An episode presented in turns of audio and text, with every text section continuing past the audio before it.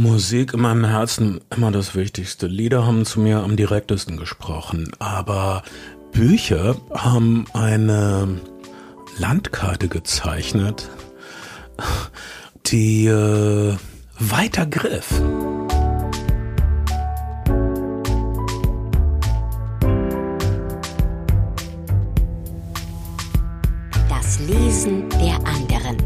Prominente Menschen sprechen über Bücher, die sie geprägt haben. Mit Christian Möller. Hallo, guten Tag, ich bin Christian Möller und das hier ist schon Episode Nummer 8 von Das Lesen der anderen, dem Podcast über Menschen und prägende Bücher. Möglich gemacht wird das unter anderem durch meine UnterstützerInnen bei Steady und davon sind seit dem letzten Mal erfreulicherweise wieder ein paar neue hinzugekommen. Schöne Grüße gehen raus an Christine und Wolfram. Ganz herzlichen Dank für eure Unterstützung. Und wenn ihr euch jetzt fragt, wie kann man diesen Podcast unterstützen, schaut doch mal vorbei auf das Lesen der anderen.de slash unterstützen. Ich erzähle später auch noch ein bisschen mehr dazu. Jetzt aber erstmal zu meinem Gast und ich freue mich natürlich auf alle Gäste, mit denen ich mich hier unterhalte in diesem Podcast, aber auf diesen wirklich ganz besonders. Er gilt als der Mitbegründer der Hamburger Schule, Bernd Begemann damals mit seiner Band Die Antwort, heute ist er unterwegs mit seiner Band Die Befreiung. Er gilt auf jeden Fall in welcher Konstellation auch immer als einer der besten Singer-Songwriter in Deutschland. Songs wie Fernsehen mit deiner Schwester kann man vielleicht von ihm kennen oder Was macht Miss Juni im Dezember oder Ich kann dich nicht kriegen, Katrin oder oder oder ich könnte jetzt noch ewig weiter aufzählen, weil mich Bernd und seine Songs jetzt schon eine ganze Weile begleiten. Das ist einer der Gründe, warum ich Bernd ganz von Anfang an, als die Idee zu diesem Podcast hier aufkam, auf meiner Liste hatte. Ein anderer ist, dass seine Songs, die manchmal so sind wie kleine Kurzgeschichten, irgendwie auch schon darauf hindeuten, dass sie von jemandem stammen, der eine große Affinität hat zum Thema Literatur, Bücher und Lesen. Ich bin aus Büchern gebaut, so hat Bernd das selber mal formuliert. Und aus welchen Büchern er gebaut ist, das hat er mir verraten bei einem Gespräch in seiner Küche in Hamburg. Ich wünsche euch viel Spaß bei unserem Gespräch.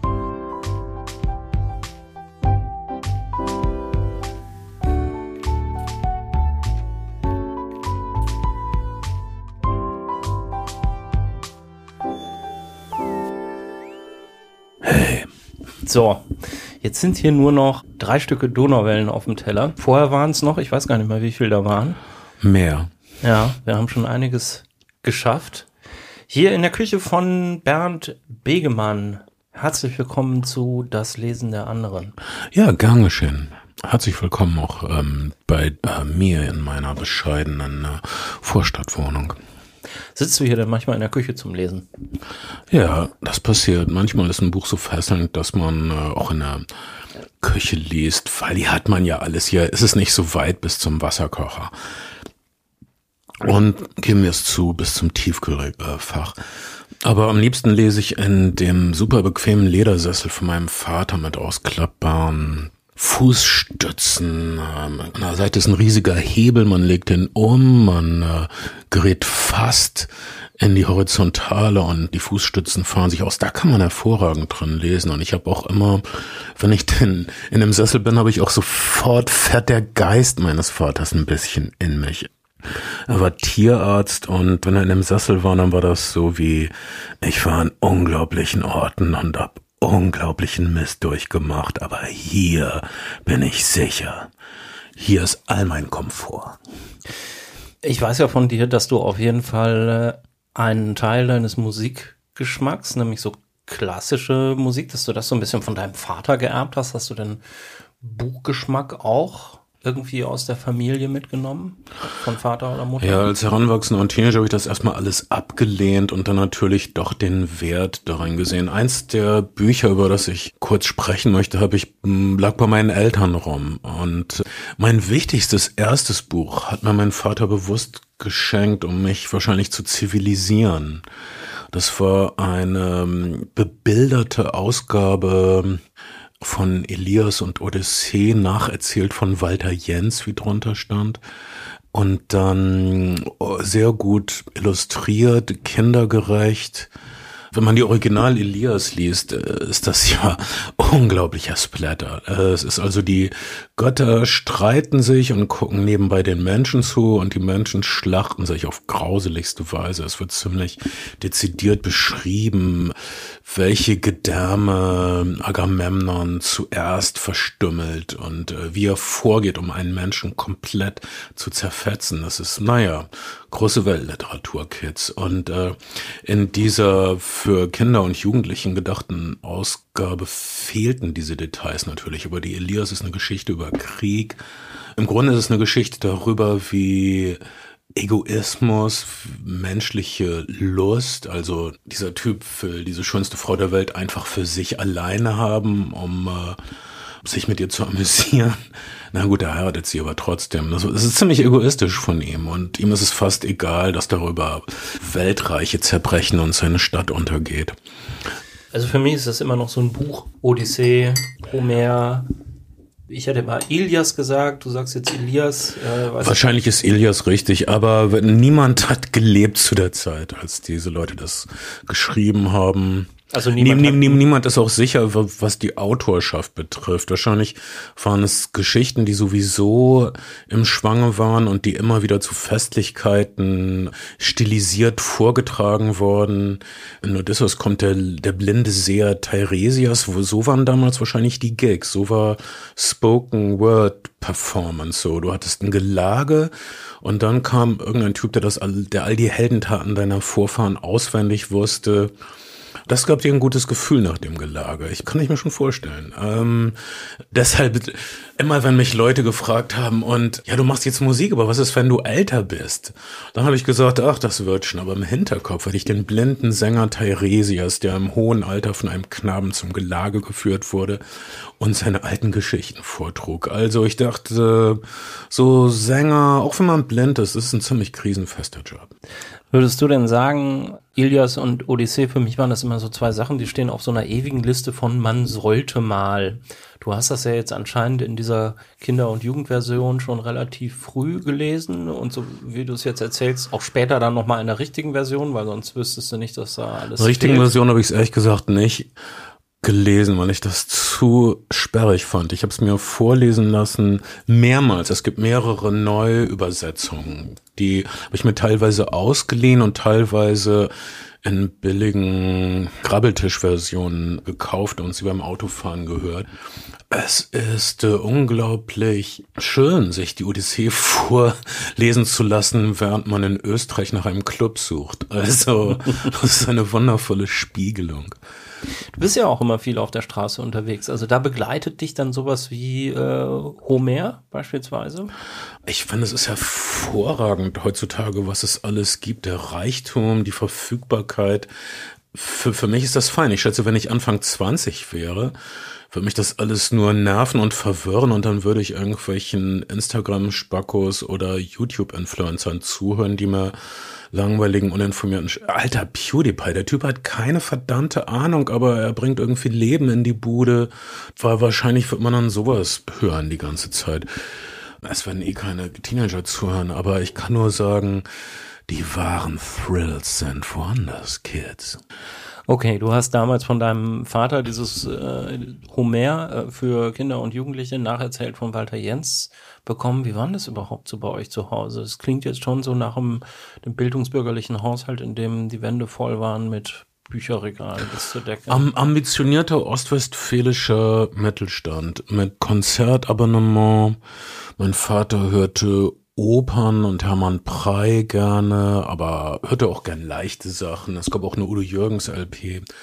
Mein Vater definitiv ein musischer Mensch, der eigentlich gerne Sänger geworden wäre, aber wegen dem Krieg, wegen der Nachkriegszeit, naja, lieber Tierarzt geworden ist. Ähm, auch weil er Tiere einfach so liebte, war das der natürliche Beruf für ihn. Aber es sah ja, was Leute sich gar nicht klar machen, das war so ein paar, viele Jahre nach dem Krieg, bevor der Marshallplan richtig reinkickte, waren alle davon überzeugt, dass Deutschland eigentlich ein Agrarland bleiben würde. Und es war auch gar nicht klar, dass Deutschland so eindeutig äh, dem Westen zugehören würde.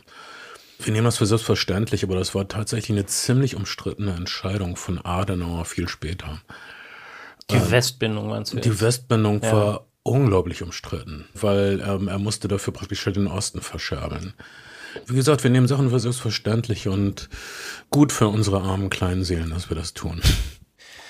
Okay, also Kindheit und Jugend mit äh, Hermann Prey und Homer erzählt von das, das, Walter Jens. Wie ging es weiter mit dir und den Büchern? Ich habe hier eine 14-jährige Tochter und als sie groß wurde, dachte ich schön, dass es für Mädchen jetzt auch diese Abenteuergeschichten gibt, weil Geschichten wie die Odyssee und das ist das nächste, über das ich, von dem ich sagen würde, das ist wirklich soll man sagen, tatsächlich sowas wie formend war für mich, mhm. äh, sind die Prinz Eisenherz Comics, die ich mir geschlossen bestellt habe im, im Prinz Eisenherz Verlag, Hans Polischanski. Man konnte die Ausgaben einzeln kriegen am Bahnhof manchmal und dann war das aber Ausgabe Nummer 235. Dann denkt man sich, was ist denn mit den 234 davor? ja, hinten war eine Bestellkarte, die konnte man alle bestellen und sie kosteten echt viel. Und dann ähm, habe ich aber immer Rasen gemäht und so weiter und Geld gespart und hatte vielleicht ein bisschen Geld von den Großeltern geschenkt bekommen Weihnachten. Und dann habe ich mir tatsächlich eines Tages alle Prinz Eisenherz Comics bestellt und die kamen mit einem riesigen Paket. Und ich habe sie alle gelesen und war im Himmel. Und das war noch bevor ich dann später Herr der Ringe gelesen habe oder so, meine, meine erste Erfahrung mit einem großen, interessanten Epos, was mich in eine andere Zeit versetzt hat, was mich äh, sensibilisiert hat für geschichtliche Entwicklung, was viele moralische Fragen gestellt hat. Aus heutiger Sicht naja, gut, es, es spielt im Vormittelalter. Also das Frauenbild, hm, es gibt zwar ein paar kriegerische Frauen generell sind die Frauen äh, hier schwach und beschützenswert. Das wird wahrscheinlich einem modernen Menschen als erstes auffallen. Es ist eine Jungswelt im Grunde. Es ist vielleicht auch eine Jungsfantasie, aber naja, ich war ein Junge zu der Zeit. Prinz Eisenherz ist ziemlich fortschrittlich. An einigen Stellen gibt es sowas wie grünes Bewusstsein. Prinz Eisenherz gefällt das nicht, dass die Wälder gerodet werden, wo mhm. er sagt, wo soll denn das Wild herkommen? Äh, die Wälder die Natur ist doch so wichtig äh, für unsere Nahrung. Ihr könnt doch nicht einfach hier einen Steinbruch machen und was weiß ich. Das ist an einigen Stellen bei Prinz Eisenherz, also, also eine ökologische Seele. Dann, obwohl es sehr spannend ist und Prinz Eisenherz ein großer Kriegsheld ist, wird oft lamentiert darüber, was für eine schrecklich sinnlose Unternehmung Krieg ist. Also an einer Stelle zum Beispiel wird so ein Schlachtfeld gezeigt und in, in dem, und du denkst dich, ah, wie geht das wohl aus? Was wird Prinz Eisenherz wohl machen, um aus dieser Klemme rauszukommen? Und dann in, im nächsten Panel, die nächste Zeichnung ist ein Bild vom Himmel über dem Schlachtfeld. Und dann sowas ganz Poetisches wie, es war derselbe Himmel über dem Schlachtfeld und er kümmerte sich nicht um die verrückten, blutigen Sachen, die die Menschen dort unten trieben. Wow, also das, äh, wenn du das als Zehnjähriger liest, äh, wow, das ist ein Schlag. Was waren es denn überhaupt für Comics? Ich weiß gar nicht. Also ich kenne, glaube ich, immer nur so die Bilder von, de, von, den, von den Covern, wenn man die mal irgendwo im Internet sieht. Ich habe keinen davon gelesen, ehrlich gesagt. Deswegen habe ich auch noch nicht näher überprüfen können, was mir immer so alle Comiczeichner sagen. Das ist nämlich unglaublich gut gezeichnet. Das ist es auch. Es war damals die äh, Polychan ist eine Schwarz-Weiß-Serie im Grunde und, und es geht um diesen feinen Strich eigentlich. Die Polischanski-Hefte waren alle koloriert, äh, sind alle ein klein bisschen matschig. Es gibt jetzt gute, exakte 1 zu 1 Ausgaben von den Original-Sonntagsstrips.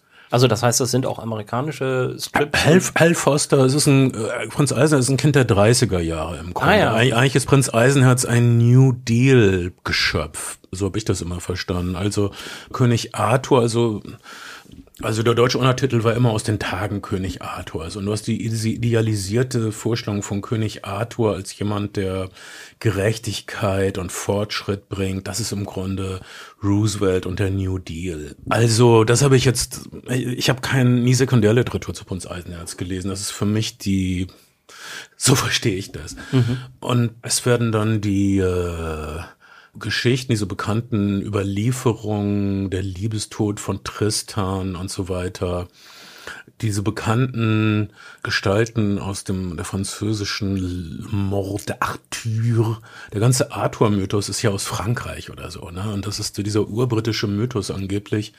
Nein. Deshalb hat übrigens Tolkien nur Herr der Ringe geschrieben, weil er, äh, er war im Grunde so genervt, dass all die großen Mythen, der Artus-Mythos und Beowulf, Beowulf ist aus dem Dänischen, der Artus-Mythos ist aus dem Französischen, dass die Briten eigentlich keinen eigenen Nationalmythos haben.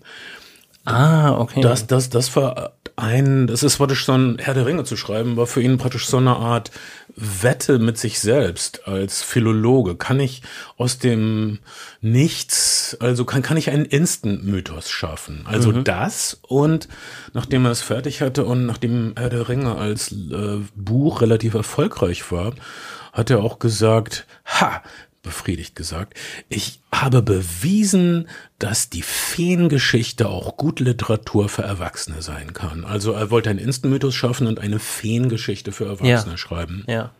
Typisch englisches Hobby halt.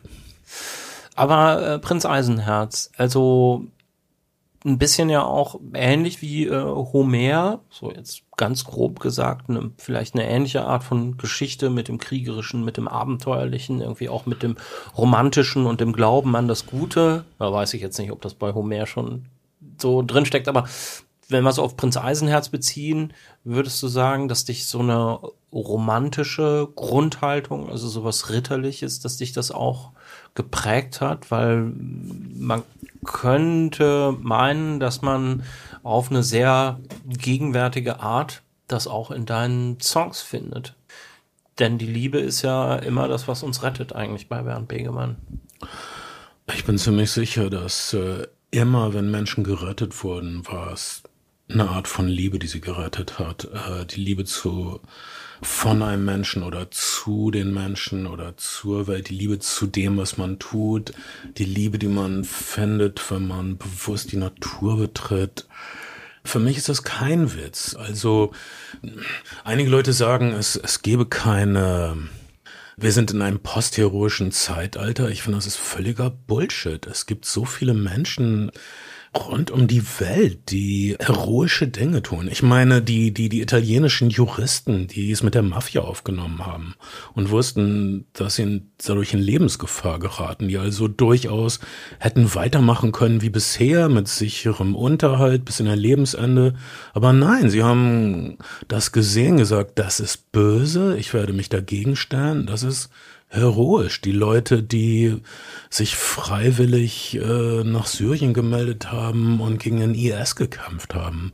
Ohne Belohnung wurden dann teilweise von ihren Regierungen zu Terroristen ernannt, weil sie gegen die Terroristen gekämpft haben an, an Seiten der kurdischen YPG.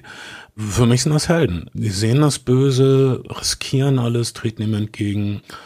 Also Heroismus ist äh, man, man, man, man ist nicht als Held geboren, aber es kommen Augenblicke, wo uns der Ruf ereilt oder nicht. Und ähm, ich danke innerlich allen Menschen, die was riskiert haben, damit es anderen besser geht. Hal Foster, Prinz Eisenherz äh, sind Comics. Du hast es jetzt auch so völlig selbstverständlich nebeneinander gestellt. Homer und äh, Comics. Macht das für dich einen Unterschied? Literatur und Comics, so wie manche Leute das ja, glaube ich, immer noch sehen. Ja, nichts ist so bedeutend wie Homer. Also das ist praktisch der, der Urknall der Literatur schlechthin, wahrscheinlich. Sorry, Gilgamesch-Epos. Ähm, äh, aber für, für, für mich als, als Kind, als, als Junge, als, als Präpubertären, äh, ich kann nur sagen, was für ein Epos, was für eine, was für ein Licht. Also, ich habe es seit ein paar Jahren nicht mehr gelesen. Ich frage mich, wie es jetzt auf mich wirken würde. Ich weiß nur, dass es mich zum ersten Mal konfrontiert hat mit sehr viel erwachsenen Themen und Denkmöglichkeiten. Und es ist super spannend und sehr gut gezeichnet. Hat es dich denn auch irgendwie äh, dann schon so auf die Fährte für Comics gelockt oder macht das, also, oder war dir das egal, was du jetzt da liest? Zu der Zeit habe ich alle Comics gelesen, die äh, verfügbar waren am Kiosk. Und es waren nicht so viele verfügbar. Und ich habe alle Science-Fiction-Bücher gelesen, die in der Bad Salzufler Stadtbücherei zu erhalten waren. Und das waren gar nicht so viele. Okay. Und dort traf ich auch auf Ursula K. Le Guins Bücher, dem äh, Das wäre dann jetzt die Nummer drei, nehme ich mal an. ja, ich würde ähm, Prinz Eisenherz und Homer würde ich jetzt als hätte ich als eins genommen, aber lass, so. uns- lass, lass uns zählen, es ist, ja. es ist egal. Ursula K. Le Guin, generell Science Fiction fand ich immer super interessant. Als äh, zum, zum ersten Mal Raumschiff Enterprise im deutschen Fernsehen war, war das so ein Ereignis. Das, das kann man sich gar nicht vorstellen, also wie kontrovers das diskutiert wurde, von wegen, das äh, ist doch alles nur Quatsch im Feuilleton. Das sollte man nicht ausstrahlen. Wenn Kinder das sehen, werden sie ja ganz verrückt gemacht. Da werden ja Sachen gezeigt, die es gar nicht gibt. Echt, das haben Leute tatsächlich so Oh, geschrieben. Ja, Science Fiction war wirklich das Letzte. Und dann gab es natürlich die Gegenargumente wie, ja, nein, aber es könnte doch junge Menschen dazu bringen, sich etwas mit Technik zu beschäftigen. so das, das Ingenieursargument. Aber das eigentlich Verführerische das an der Science Fiction sind Gedankenexperimente. Und äh, die Gedankenexperimente von Ursula K. Le Guin haben mich umgehauen als Teenager. Was ist denn das für eine Autorin? Also sie ist eigentlich die Bildungsbürgerin schlechthin. Sie stammt, äh, glaube ich, väterlicherseits sogar aus Thüringen und ihre mütterlicherseits aus äh, Polen, aber so fünfte Generation Polen in den USA, Auswandererfamilie. In der Nähe eines College Campuses groß geworden, also eine Ideenfrau im Grunde. Auch kein Science-Fiction-Fan, so weil sie wurde groß in einem Zeitalter, wo Science-Fiction eigentlich mehr so Kriegsgeschichten mit äh, markigen Angeber-Raumschiffkapitänen mit großen phallischen Raumschiffen war. Also das, äh, das, das, das Weltraumoper. Zeitalter, das hat sie natürlich nicht so interessiert, aber langsam, äh, dann in den späten 50ern und 60ern, wurde Science-Fiction-Literatur ja immer mehr ein Tummelplatz für Ideen und Gedankenexperimente. Und es gibt andere Autoren, die äh, da wundervolle Dinge gemacht haben, aber Ursula K. Le Guin hat mich als erste erwischt, sagen wir mal, und am nachhaltigsten. Zum Beispiel auf Planet der Habenichtse spielt sie Anarchismus und Besitzlosigkeit durch. Eine Gesellschaft, die äh, wirklich auf äh, Humanismus und Gleichheit basiert. Das ist äh, für einen Zwölfjährigen in der Provinz äh, sehr interessant. So. Von wegen allein diese Möglichkeit, man, es gibt auch eine andere Realität. Es gibt andere Formen des Zusammenlebens. Das hier wurde mir gegeben, ja, aber es ist nur eine Möglichkeit. Auf ihr, ihrem berühmten Roman Winterplanet, das ist äh, handelt von einem Planeten, wo die BewohnerInnen, muss man jetzt sagen, nicht eindeutig äh, sexuell zugeordnet sind. Sie verändern ihr Geschlecht. Und dann beschreibt sie die Dynamik dieser Gesellschaft. Das sind dann einfach nur Wesen und keine Männer und Frauen. Es sind komplettere, gerundetere Persönlichkeiten, suggeriert sie weil sie beides äh, verinnerlichen. Wow. Also das hat mich vielleicht ein bisschen durcheinander gebracht, weil ich ja, naja, noch präpubertär war. Aber sowas hast du mit zwölf gelesen? Ich meine, da war ich ehrlich gesagt noch bei TKKG-Büchern und so. Ich bin froh, dass ich diesen reaktionären Scheiß nie ertragen musste. Fünf Freunde auch nicht? Fünf Freunde, dass du immerhin die androgyne George. Das stimmt. Nicht wie Gabi bei TKKG. Gabi immer so, ich weiß nicht. Bleib lieber draußen, Gabi, wir holen dich nachher ab. ja, danke auch schön. Aber das, was du jetzt gerade gesagt hast, dass du Ursula K. Le Guin da in Bad Salzuflen in der ostwestfälischen Provinz so mit 12, 13 gelesen hast, das war ja dann für dich auch die Zeit, wo du eigentlich angefangen hast, dich für Musik, für Musik zu interessieren und Musik zu machen und in Bands zu spielen. Tritt das dann irgendwann in Konkurrenz? Eigentlich war das bei dir so, dass dann irgendwann mal Bücher eine geringere Rolle gespielt haben und Musik wichtiger war? Oder war es eher so, dass das äh, sich gegenseitig beeinflusst hat? Musik in meinem Herzen immer das Wichtigste. Lieder haben zu mir am direktesten gesprochen, aber Bücher haben eine Landkarte gezeichnet, die äh, weiter griff. Ein, ein, ein Lied schafft Gegenwart und äh, führt dich in einen Augenblick. Ein Buch schafft eine Umgebung, die man weiter erkennen kann. Also ich fand nie, dass das ein Widerspruch ist. Äh, gut, wenn man beides hat. Und zum Beispiel eine Kurzgeschichte von Ursula K. Le Guin ist mir noch, äh, über die denke ich bis heute nach. Äh, mhm. Äh, in ihrer Sammlung Die Striche der Windrose gibt es eine äh, Story, die mich bis heute verblüfft. Die Geschichte heißt, die den Omelas den Rücken kehren. Also sie malt ein Bild dieser perfekten Gesellschaft der Omelas. Alles friedlich, wundervoll, niemand hungert, für alle wird gesorgt. Wissenschaft und Künste werden gefordert, religiöse Freiheit, Menschen leben in Schönheit und Anmut. Aber es gibt in der wundervollen, prächtigen Stadt der Omelas einen Raum, der komplett dunkel und schmucklos ist. Und in diesem Raum gibt es ein Käfig mit einem hässlichen, verkrüppelten Geschöpf drin. Und jeder der Omelas kann diesen Raum betreten und dieses Geschöpf verhöhnen und bespucken und es mit Steinen bewerfen. Und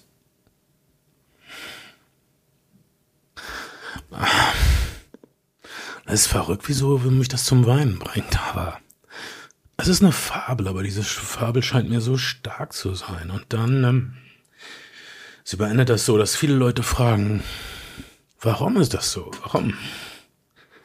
Lasst ihr dieses Geschöpf so leiden? Wieso ähm, quält ihr es so? Und darauf wird man keine Antwort erhalten. Leute zucken nur mit den Achseln und lächeln vielsagend. Bis man versteht, dass das nun mal dazugehört. Aber es gibt einige, die das nicht hinnehmen wollen und die eines Tages oder mitten in der Nacht ohne jemandem Bescheid zu sagen, diese goldene, prächtige Stadt verlassen. Das sind diejenigen, die den Omelas den Rücken zudrehen.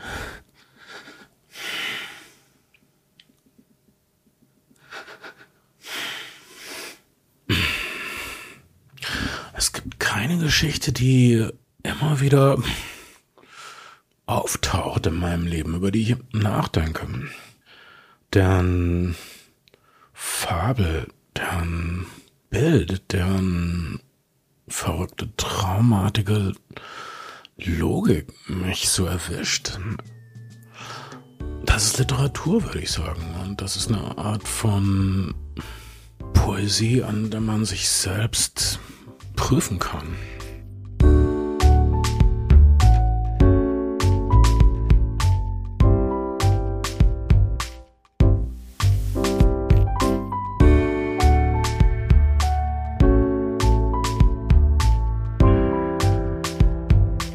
Das Lesen der anderen heute mit dem Singer-Songwriter Bernd Begemann. Und wenn euch das gefällt, dann habt ihr ja vielleicht Lust, mich hier bei der Produktion dieses Podcasts zu unterstützen.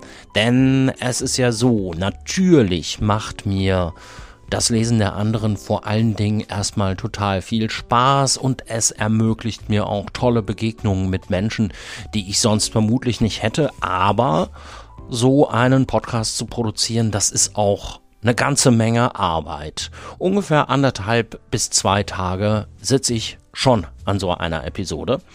Und wenn ihr mir dabei unter die Arme greifen wollt und euch damit auch ermöglichen wollt, dass es das Lesen der anderen möglichst lange gibt, wie gesagt, dann unterstützt mich doch gerne auf daslesen der anderen.de slash unterstützen könnt ihr euch umsehen, da werdet ihr dann weitergeleitet zu Steady. Was ist Steady? Steady ist ein Dienst im Netz, der ermöglicht es Leuten wie mir, Kreativen, Journalisten, Künstlern, sich über Mitgliedschaften zu finanzieren. Das geht mit 2,50 Euro los und geht dann weiter mit 5 Euro und 10 Euro im Monat. Aber am meisten Sicherheit gewährt ihr mir natürlich mit einer Jahresmitgliedschaft. Deshalb gibt es auf die auch nochmal einen kleinen Rabatt. Haben sich auch die meisten, die mich bisher unterstützen, zu entschieden. Und deswegen habe ich mir überlegt, ich mache nochmal eine kleine Aktion. Ich möchte gerne meine Mitgliederzahlen verdoppeln. 28 sind wir im Moment wo ich das hier aufnehme. 56 können wir werden und zwar bis Ende Juni.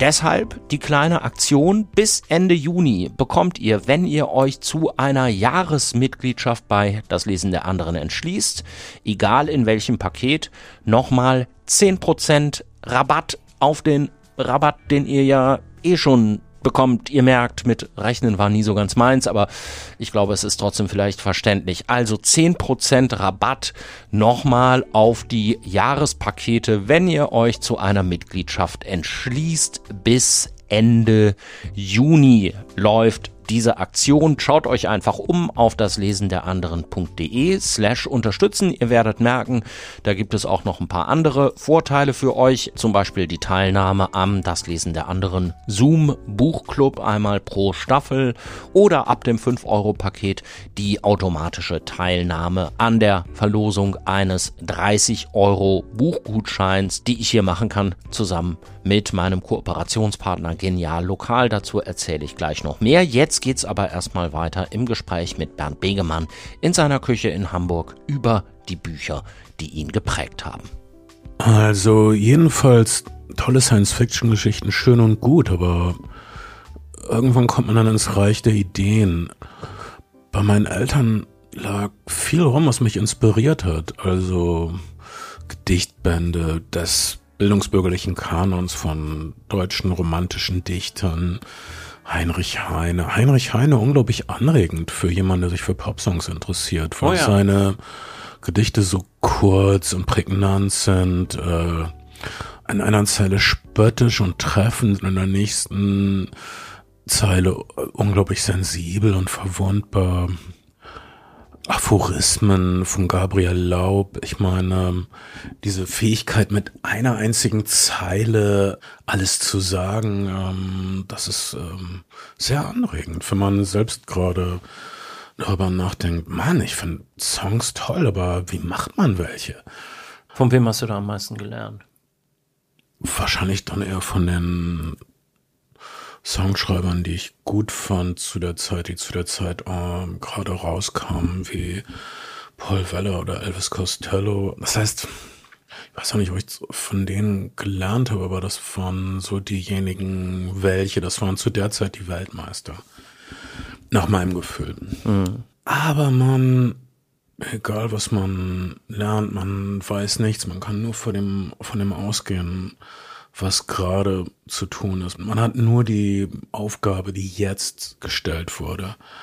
Und das war schwer, dieses komische Zeug zusammenzubringen, was mir im Kopf rumging.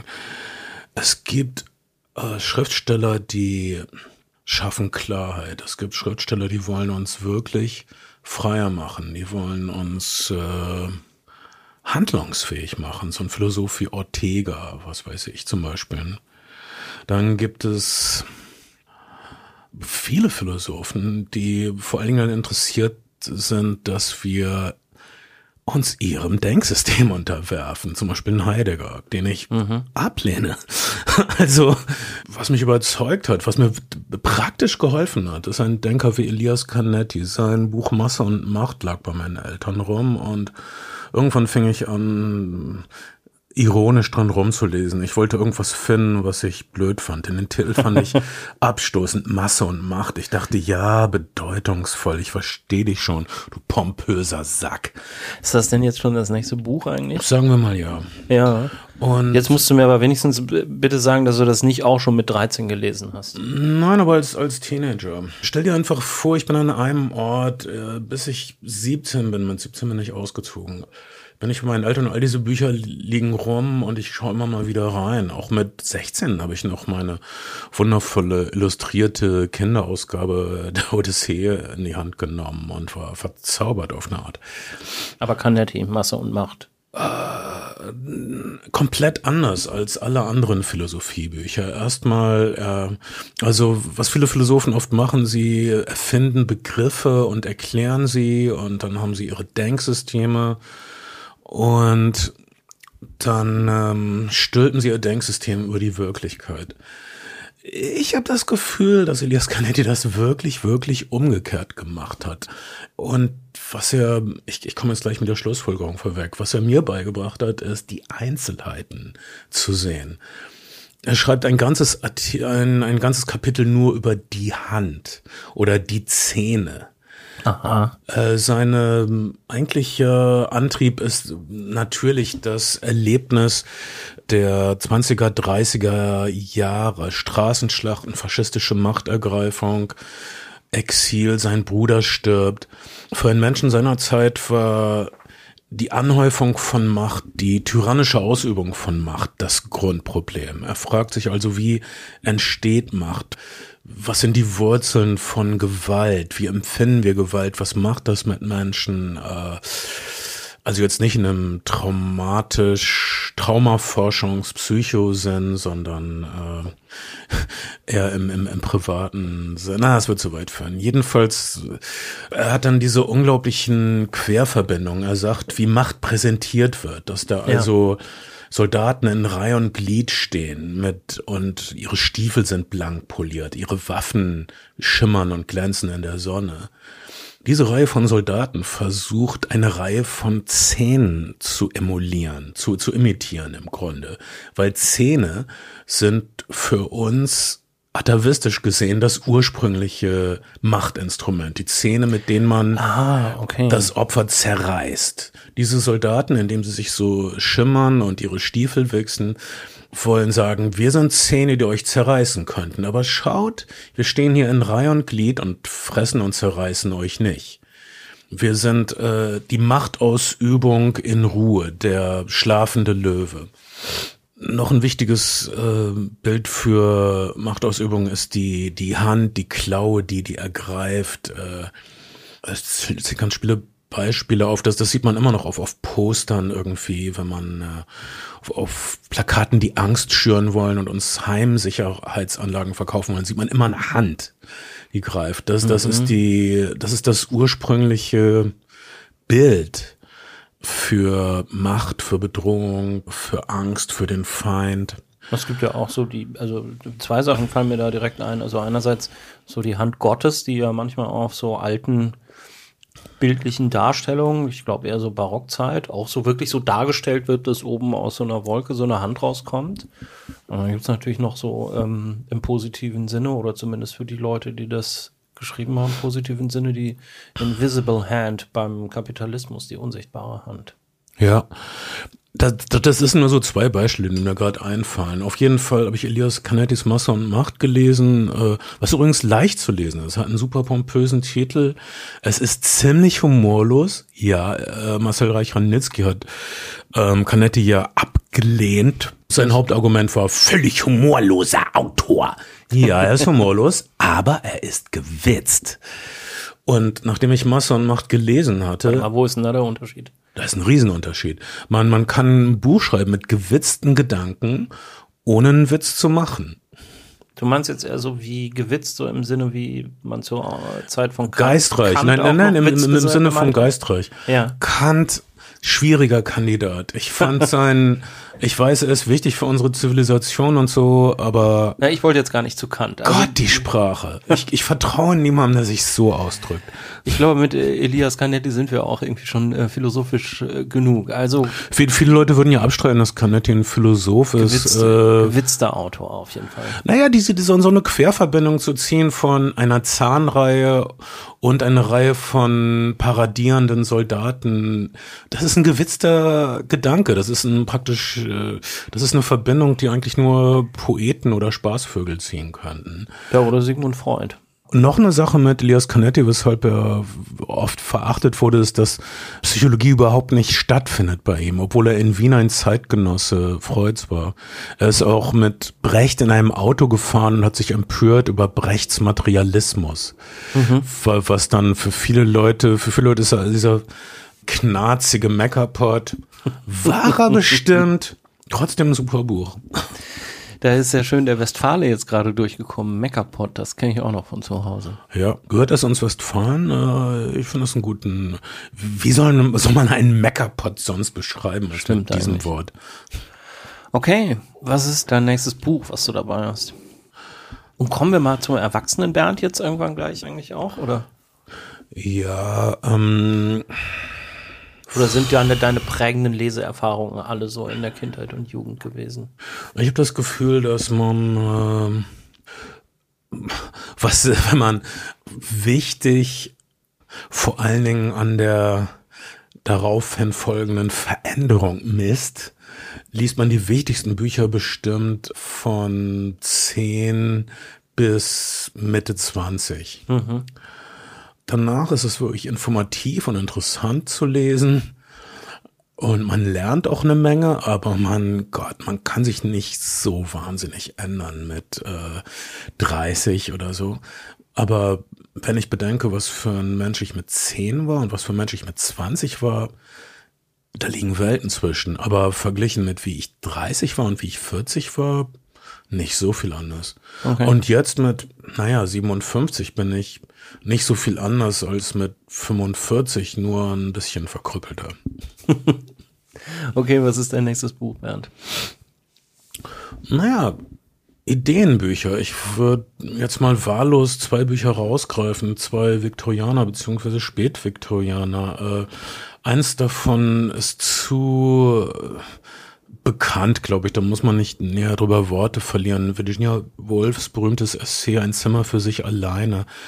Viele sagen, es wäre ein klassischer Klassiker der feministischen Literatur, aber ich finde, es ist einfach ein Buch für jeden Menschen. Es, äh, sie beschäftigt sich mit dem Problem des Künstlerseins, falls man im entferntesten eine Karriere in den Künsten oder im kreativen Sektor erwägt, sollte man das lesen. Es äh, schildert einem sehr gut, äh, was auf einen zukommt und was die Bedingungen sind. Man kann sich prüfen, ob man glaubt, dass man es ähm, hat.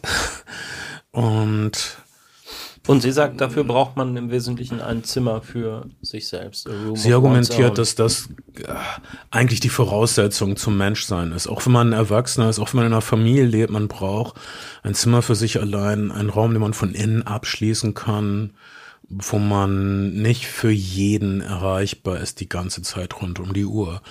Das äh, halte ich für wahr. Aber wie gesagt, offensichtlich ein, ich finde es einer der grundlegenden Texte unserer Zivilisation. Äh, es ist aber ein ganz gutes Stichwort Zivilisation, weil das ist ja doch eigentlich eine kleine Zivilisationstheorie, oder? Ja, würde ich sagen. Sie, sie hat das äh, geplant, also jetzt kommt es als kleines Essay-Bändchen raus. Sie hat es eigentlich nur als, als Rede konzipiert und dann ein bisschen erweitert. Ich finde, das sind äh, sehr wichtige Gedanken dran. Aber nicht so bekannt, aber fast noch wichtiger und äh, ein brandaktueller Text ist Oscar Wildes Der Sozialismus und die Seele des Menschen. Einige würden sagen, es ist gar nicht so sozialistisch. Er interessiert sich auch nicht so genau für die Theorie des Sozialismus. Es geht ihm auch um Künstler sein, um eine künstlerische, ästhetische Existenz, wie es möglich wäre, dass im Grunde die Schönheit ästhetisches Empfinden einen größeren Raum einnimmt in der Welt. Praktisch man das Hässliche, das Dunkle aus seiner Sicht zurückdrängen kann und mehr Schönheit und Licht für alle Menschen schaffen kann. Die Vision, die er dort darlegt und die er Sozialismus nennt und die strenge Sozialisten wahrscheinlich nicht als sozialistisch empfinden würden, ist eine technologische Vision. Er sagt, es gibt unglaublich viele hässliche, schmutzige, notwendige Tätigkeiten auf dieser Welt.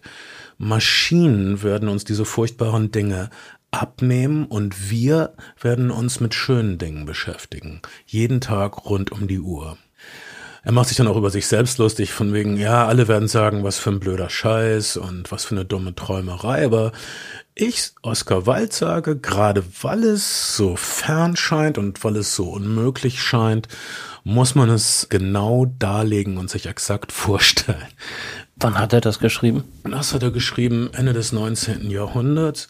Ich finde, das ist äh, eine valide Vision und die ist offensichtlich valider und rückt jetzt in greifbarere Ferne und ist an einigen Orten der Welt auch schon realisiert für einige Menschen. Ich meine, seien wir realistisch. Karl Marx hat wahnsinnig gut und treffend analysiert, äh, was ist. Er hat den Kapitalismus äh, um ganz klar umrissen. Deshalb wird er bis heute noch gelehrt und niemand, die die wenigsten Leute können seiner Analyse etwas hinzufügen oder ihr irgendwelche Fehler nachweisen. Aber sein Vorschlag, zentralistische Wirtschaftssysteme mit Planwirtschaft, das hat nie jemals irgendwo geklappt. Also Analyse brillant, seine Zukunftsvision trist und holperig. Aber dem halte ich dann jetzt einfach mal entgegen. Das, was du mit Oscar Wilde jetzt gerade beschrieben hast, hat ja bisher auch nicht geklappt. Und es gibt ja zum Beispiel einen Die Text klappt- aus den Sekunden. Die klappt in, ah, tut mir leid, ich muss jetzt kurz Donald Trumpen. Ja. Die, die klappt in meinem Haushalt jedes Mal, wenn ich meine Waschmaschine oder meinen Geschirrspüler einschalte. Okay. Und ein Lied schreibst. ja, oder irgendwas Schönes mache. Naja, aber es gibt diesen Text, also ich glaube, das heißt On the Future of Our Grandchildren von John Maynard Keynes oder Keynes, ich weiß immer nicht, wie man ihn ausspricht. Also dieser ähm, im weitesten Sinne sozialdemokratische Ökonom, Ja. Der hat auch einen Text geschrieben, der gesagt hat, irgendwie in 25 Jahren machen das alles die Maschinen und wir müssen nur noch so und so viel am Tag arbeiten, ne, wenn unsere, wenn unsere Enkelkinder da sind, also von damals dann, ich weiß nicht, ob der Text aus den 40er, 50er oder 60er Jahren ist oder so. Irgendwie arbeiten wir doch aber trotzdem weiter. Also ja, schön doof. Und das liegt unter anderem daran, weil linke Politik, und es ist eigentlich völlig egal, ob es die Linke ist oder viele SPD-Politiker oder Kommunisten, die Arbeit fetischisiert. Deshalb ja, oder die Kapitalisten, die, entschuldige die mal. Kapitalisten sowieso. Aber da sind sich die Linken und die Rechten einig und, und sowas wie bedingungsloses Grundeinkommen wird dämonisiert. An einigen Stellen wird es aber schon ausprobiert und ist gar nicht so erfolglos. Aber ich meine, das soll ja jetzt eigentlich gar kein politischer Post Podcast sein, aber Muss es nicht, Aber, aber- aber wir kommen da ja jetzt gerade hin. Also ich meine, kommt es nicht drauf an, wem die Maschinen dann gehören? Ja, sehr gut und marxistisch gedacht. Da würde ich dann kommunistisch argumentieren, natürlich dem Volk. Okay. Dem Gemeinwesen. Den Omelas. hey, äh, was weiß ich, auf jeden Ja, Fall oder ist alles, den alles, alles, alles, kehren. was ich sage, ist, dass der, die Vorstellung, die Oscar Wilde in seinem Essay Sozialismus und die Seele des Menschen entwickelt, ist valider denn je.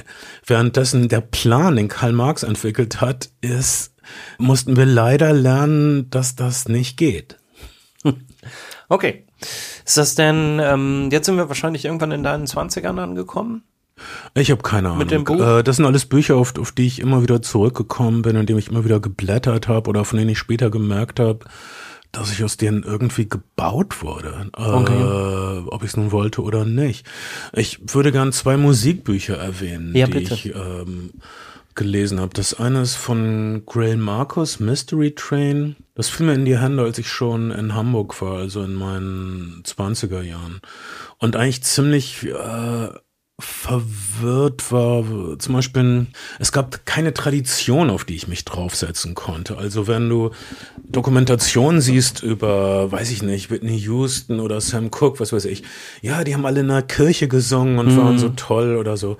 Für jemanden wie Sam Cooke war es ganz normal. Er singt sich jeden Sonntag im Gottesdienst die Seele aus dem Leib, seit er ein Kind ist und wird jedes Wochenende besser und irgendwann ist er der beste Sänger der Welt. Ich klang erbärmlich. Ich habe in der Kirche gesungen, sogar die Matthäus-Passion habe ich als Chorknabe mitgesungen, aber hm, so kann man doch nicht klingen. Das, was aber an Rockmusik in Deutschland vorhanden war, es gab entweder nur diese Schlager, Art zu phrasieren, dass man so überklar phrasiert, so wie Udo Jürgens, was prima ist, aber ich fand das nicht so gut für mich, also dass man, was ich dir einst, jeden, dass man die Konsonanten so überklar macht, dass es, dass jeder sagt. Das war aber schön deutlich ausgesprochen. Das auf der einen Seite und auf der anderen Seite das, was vielleicht Rio Reiser erfunden hat, vielleicht auch jemand anders, ist, die Debatte ist immer noch am Laufen, das, was ich das geile Kaputtsein nennen möchte. Was Udo Lindenberg dann patentiert hat und also Rio Reiser hat das für die Studenten, sagen wir mal, erfunden. Udo Lindenbergs Geschäftsmodell war, dass man diese Art zu phrasieren für alle nennt, auch für die Lehrlinge, die das abgelehnt haben. Weiß ich nicht. Und alle sagen Westernhagen, Lage, die sagen, alle sind, kommen aus der Schule des geil Kaputtseins, Phrasierens. Habe ich abgelehnt. Damals gab es ein Wort rockistisch. Ja. Deshalb, wenn du Hamburger Schule hörst, ob das äh, Jochen Diestelmeier ist oder Frank Spilker oder auch ich, wir klingen ein bisschen wie wie Chorknaben am Anfang. Also bei Jochen und bei Frank würde ich da sogar mitgehen, auch relativ ungebrochen. Und du klingst aber am Anfang eher wie jemand, der Morrissey sein möchte. Am Anfang gab es Morrissey noch gar nicht. äh, also. Ah, aber ich meine so Sachen in den 80ern, 1987. Ja, aber dann, das, das waren die Lieder, die hatte ich schon Anfang der 80er oder so. Ich hatte diese Band schon bevor es die Smiths gab. Also okay. ich wollte irgendwie Paul Weller sein, egal.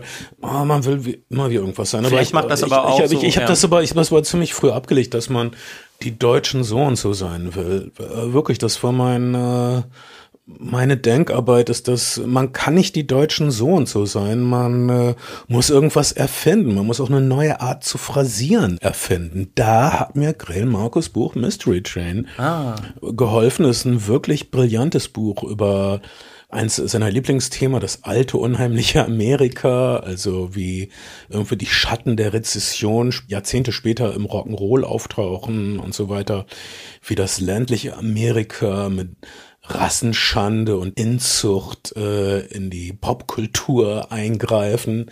Es gibt sehr viel Interessantes und Augenöffnendes zu lernen bei Grill Markus.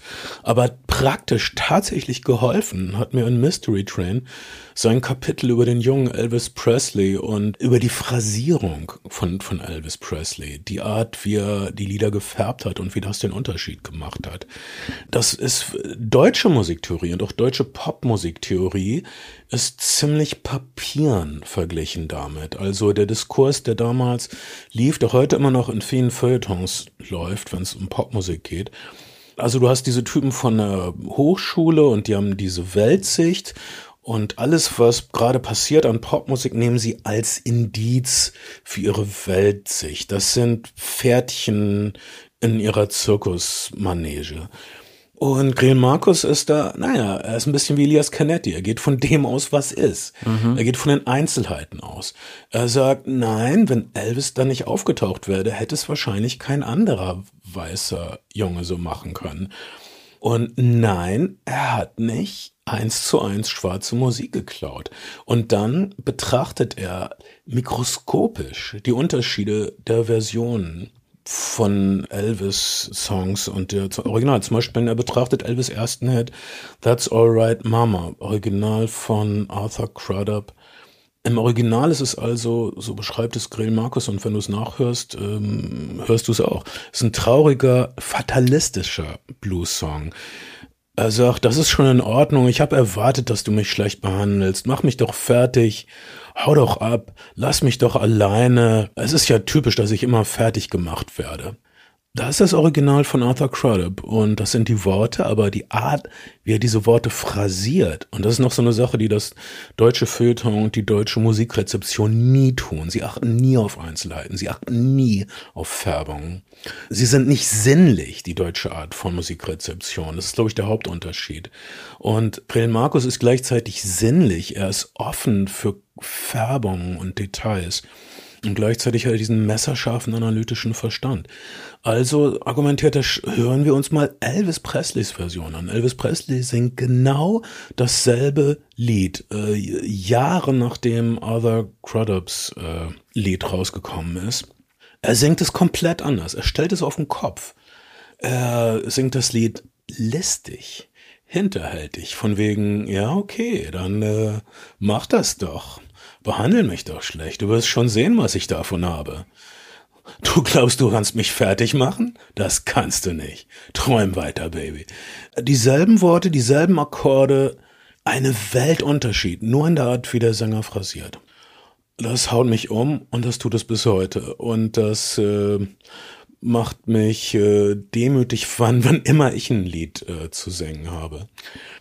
Und das ist das eine Buch, äh, Mystery Train von Grail Marcus und das andere, was du gerade noch und Das andere? Buch, es gibt viele, aber eins meiner Lieblingsbücher war und ist äh, ein Buch namens Die Buddy Holly Story von John Goldrosen. Was dazu kommt, dass Buddy Holly einer meiner Lieblingskünstler überhaupt ist. Meiner Meinung nach ist Buddy Holly die Wurzel von der modernen Popmusik. Ich meine, die Beatles haben ihre Besetzung nach Buddy Holly and the Crickets ausgerichtet. Ein Quartett, Harmoniegesang, obwohl in Wirklichkeit nicht von den Crickets war, aber auf den Aufnahmen war es von der Gesangsgruppe, aber die Beatles dachten, dass die Crickets selbst singen, also Rhythmusgitarre, Leadgitarre, das ist die Buddy Holly Besetzung. Selbst in ihrem Namen, The Beatles, also die Käfer, The Crickets, die ah, Grillen. okay. Ja, also es waren komplett Buddy Holly Fans, sie covern ihn mehrmals im Laufe ihrer Karriere.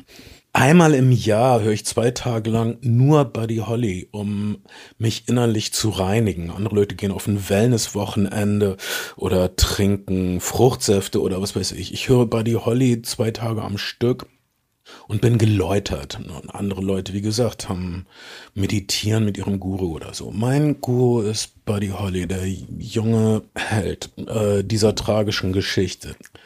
Drei Akkorde Rock'n'Roll, entwirft die Welt kompletter, als es Shakespeare je konnte. Sagen wir Popfans, das ist wahrscheinlich nicht aufrechtzuerhalten, aber wir Popfans empfinden das so.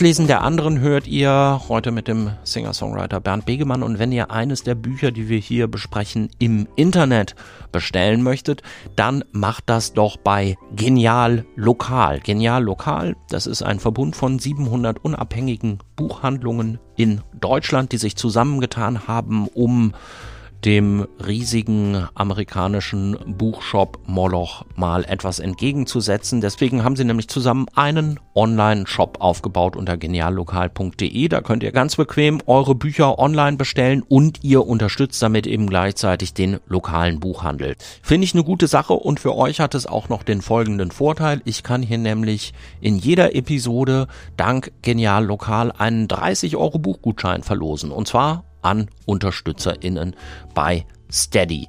Schaut euch doch einfach mal um auf das Lesen der anderen.de slash unterstützen, ob ihr vielleicht mich mit einer Mitgliedschaft unterstützen möchtet und wenn ihr Glück habt, dann gewinnt ihr vielleicht einen der 30 Euro Buchgutscheine von Genial Lokal. Wenn ihr über das alles übrigens gerne auf dem Laufen gehalten werden möchtet, was hier so bei das Lesen der anderen passiert, irgendwelche Aktionen, Verlosungen, aber auch wer so die nächsten Gäste sind, vielleicht auch ein paar persönlich kuratierte Buchtipps und andere Sachen bekommen möchtet, dann abonniert doch einfach den Das Lesen der anderen Newsletter. Den verschicke ich ab Ende April einmal im Monat mit News rund um diesen Podcast hier und ums Thema Bücher und Lesen im Allgemeinen. Das Lesen der anderen.de slash Newsletter geht da doch mal drauf, da könnt ihr dann euch mit eurer E-Mail-Adresse registrieren und dann kriegt ihr von mir einmal im Monat Post. So, und das war's auch wieder mit der kleinen Durchsage. Es geht weiter im Gespräch mit Bernd Begemann. Okay, jetzt haben wir über einige Bücher gesprochen, die eher so ein bisschen auch ein paar Jahre vielleicht schon zurückliegen, die dir aber immer noch viel bedeuten. Wie, wie sieht's aktuell bei dir aus? Also nimmst du irgendwie so wahr, was so die Hypes sind der Buchwelt? Liest du sowas oder gehst du dann doch wieder zu einem alten Buch zurück? Nein, ich versuche neue Literatur zu lesen, aber bei Belletristik bin ich oft genervt. Ich lese viele neue erzählerische Bücher einfach weg, weil ich das Gefühl habe, dass es nicht die Mühe wert ist oder es ist für jemand anders geschrieben. Ich habe zum Beispiel Sally Rooney versucht zu genießen es sind bestimmt okay Bücher, sie ist die Hype-Autorin und aber das ist für jemand anders geschrieben. Für, aus meiner Sicht, mir, mir kam das vor wie Young Adult Fiction. Also es geht um Leute, die so ein bisschen was Kreatives machen und die unglaublich verklemmt miteinander umgehen.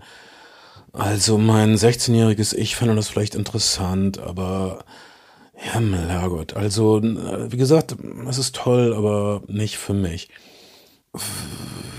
Reichst du sowas dann an deine Tochter eigentlich weiter?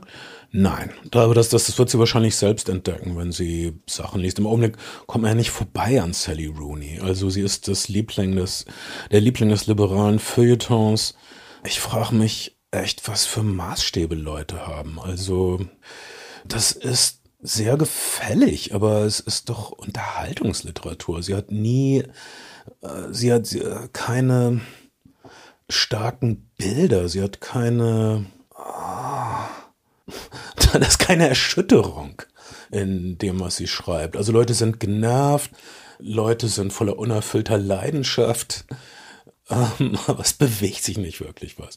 Viele Leute sagen vielleicht, ja, das ist gerade der Sinn von Sally Rooney, aber gut, genießt es. Also für mich ist es nicht und aus meiner Sicht also ich habe einige Young Adult Bücher gelesen, die ich äh, interessanter und fordernder fand, aber jedem das seine.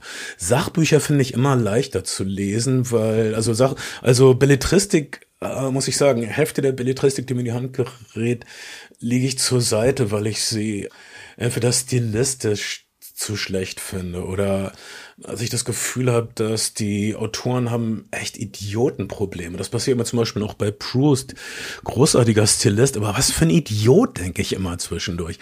Also, da ist dieser reiche junge Snob in Paris, der Jahrhundertwende. Er ist verliebt in etwas, was man heute vielleicht eine Escort-Dame nennen würde. Wird sie ihn wohl betrügen? Die Eifersucht macht ihn fast verrückt. Da denkst du als Erwachsener, ja natürlich, du Depp, leb damit oder lass es. Und das über tausend Seiten bei all der brillanten Zustandsbeschreibung seines Badewassers ist das zu uninteressant. Ich kann nicht mit jemandem fühlen, der so ein Idiot ist. Naja, deshalb, ich bevorzuge Balzac oder Solar. Das sind nicht solche Idioten, die Helden. Das sind äh, Leute, die mir im Leben stehen. Ach, das ist was, was fehlt. Alles von Balzac, wobei ich natürlich nicht alles von Balzac gelesen habe, weil er zu viel geschrieben hat. 90 Romane oder so. Also. Ähm, Aber einen noch schnell? Äh, Glanz und Elend der Kurtisan. Ich habe geweint. Aber Balzac ist einfach fantastisch. Also er ist, sagen wir mal, jemand wie äh, Flaubert ist vielleicht der in Anführungsstrichen bessere Schriftsteller, aber Balzac ist größer, weil Balzac mehr weiß. Er war an mehr Orten, er hat sich in mehr Menschen reingedacht, er ist größer, er hat einen viel größeren Maßstab, er enthüllt uns die ganze Welt.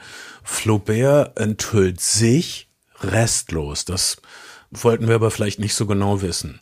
Er enthüllt vielleicht so ein, äh, eine Dreier-Vierer-Konstellation von Menschen restlos, wobei ich seinen Historienroman Salambo nicht gelesen habe, der mir irgendwie zu sperrig war. Er hat, er hat hier nur zweieinhalb Bücher oder so geschrieben. Das, Balzac war besser, weil er mehr geschrieben hat. So. Ich sehe das als sehr quantitativ, Entschuldigung.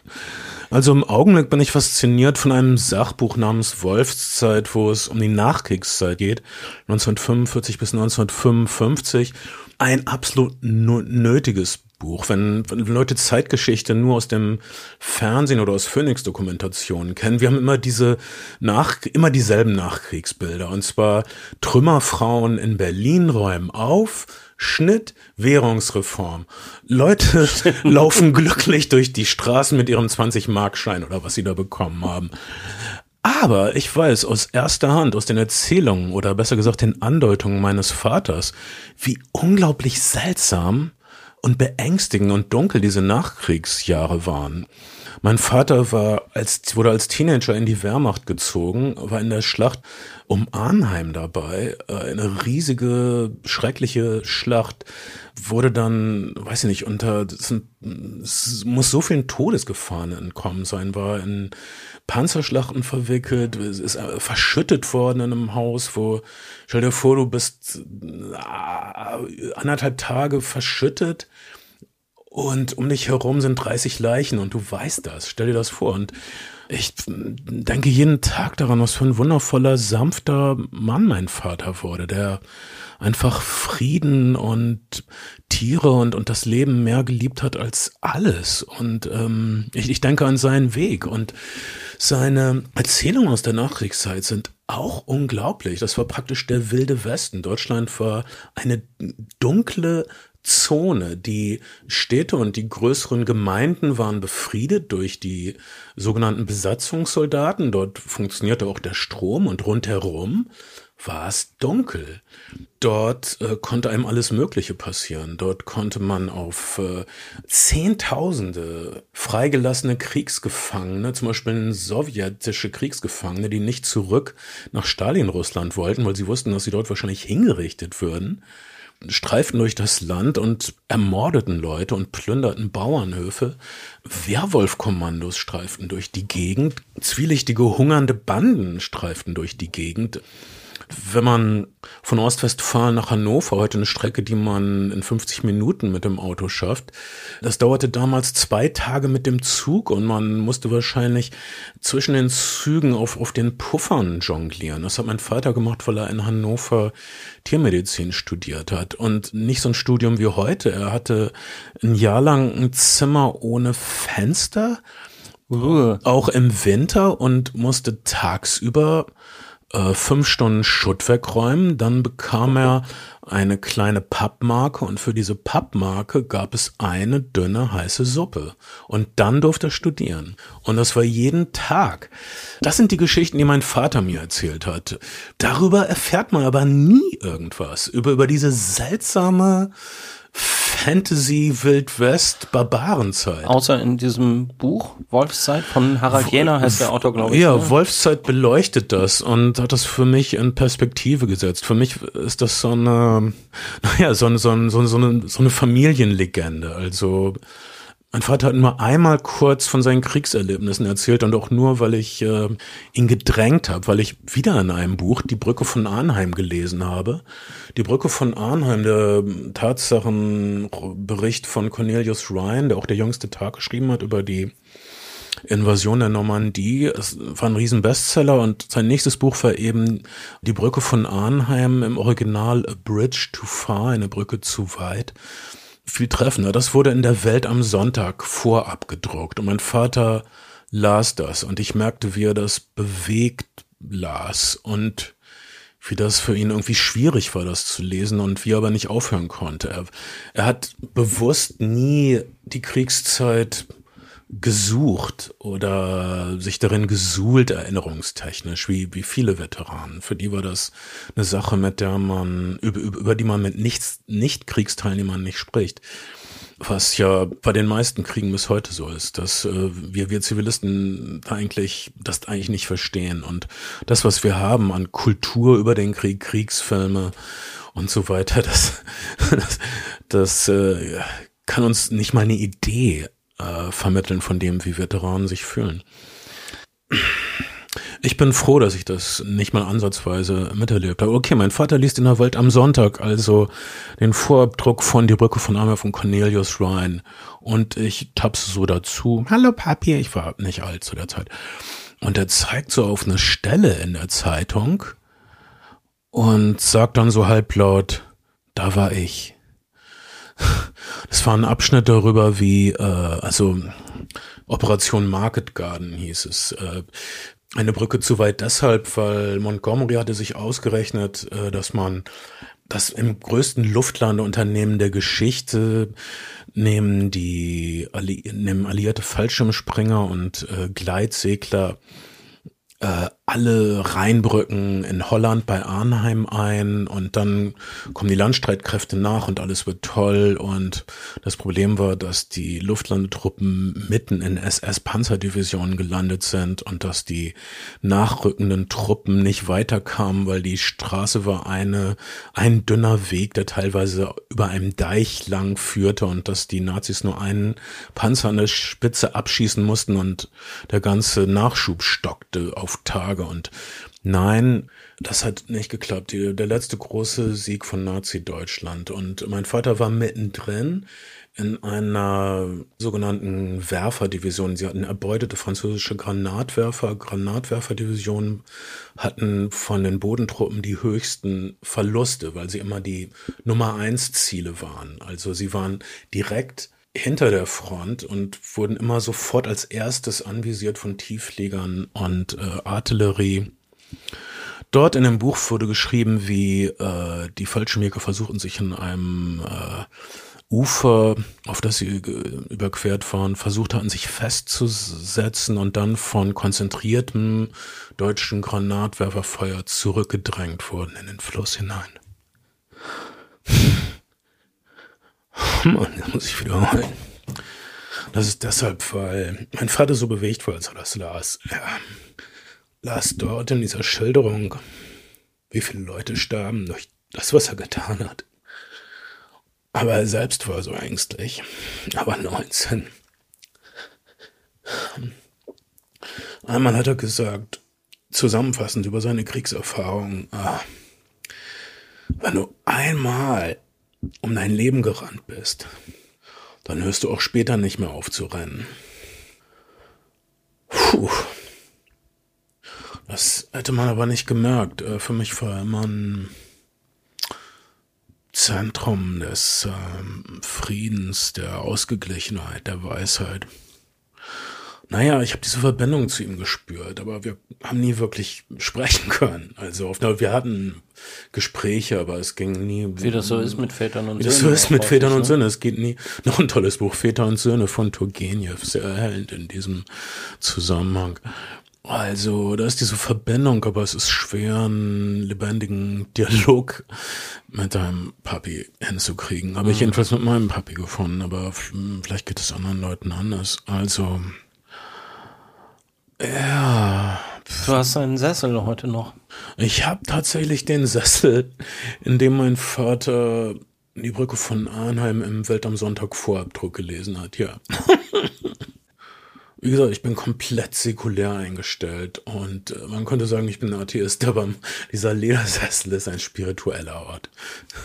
Lieber Bernd, vielen Dank, dass du dir die Zeit genommen hast. Gerne, bis bald.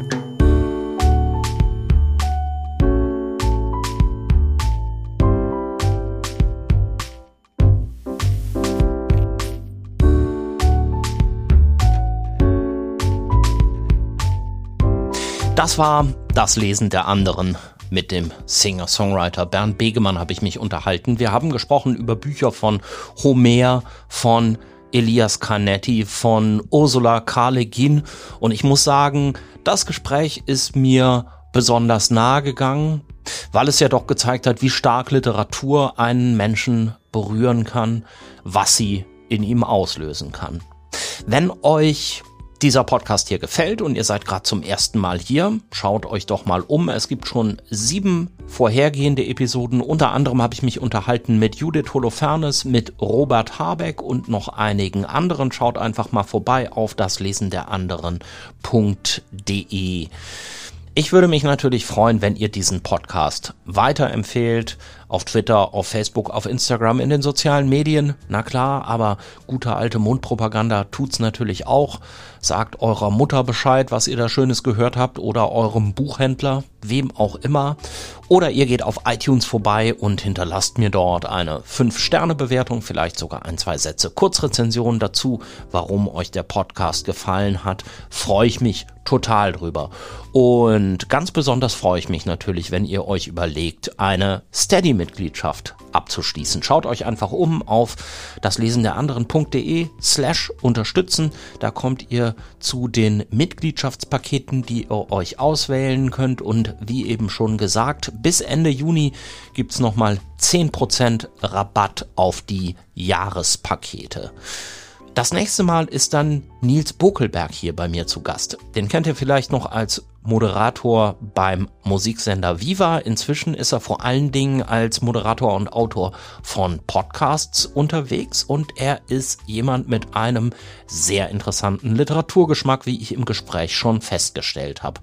Das gibt's hier beim nächsten Mal und diesmal bleibt mir nur noch wie immer Danke zu sagen und zwar an Julius Stucke für seine tolle Musik, an Sabine Dulli für das Grafikdesign, an Marcella Drum für ihre Stimme im Intro, an meine UnterstützerInnen bei Steady und natürlich an euch alle, die ihr jetzt zuhört, fürs Zuhören. Ich bin Christian Möller. Macht's gut.